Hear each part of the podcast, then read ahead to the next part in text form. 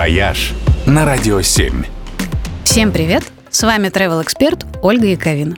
В это воскресенье могло бы исполниться 60 лет одному из величайших наших оперных баритонов Дмитрию Хворостовскому. В честь юбилея его, конечно же, будут вспоминать по всей России, но особенно в его родном Красноярске. Для жителей этого города Хворостовский не просто знаменитый земляк, а по-настоящему культовая фигура – его именем сегодня названы все главные музыкальные сцены, учебные заведения и даже аэропорт, где есть небольшой интерактивный музей, который рассказывает о жизни великого баритона. А музыкальный фестиваль Дмитрия Хворостовского много лет был одним из важнейших событий в культурной жизни Красноярска и собирал лучшие голоса и коллективы со всего мира.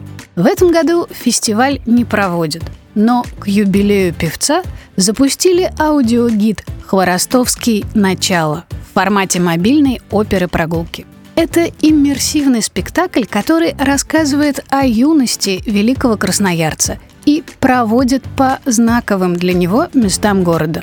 Кольцевой маршрут начинается и заканчивается у театра оперы и балета, где стартовала карьера Хворостовского, где он провел свой последний концерт и где через пару лет обещают открыть большой музей. Аудиогид можно бесплатно скачать на сайте Фонда развития искусства имени Хворостовского.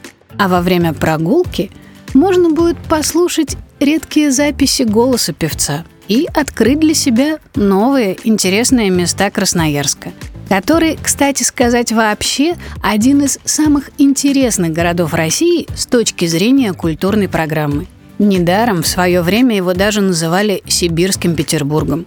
Здесь отличные музеи, много интересных арт-проектов и культурных событий. А еще он очень красивый. Прекрасный город слов. «Вояж» только на «Радио 7».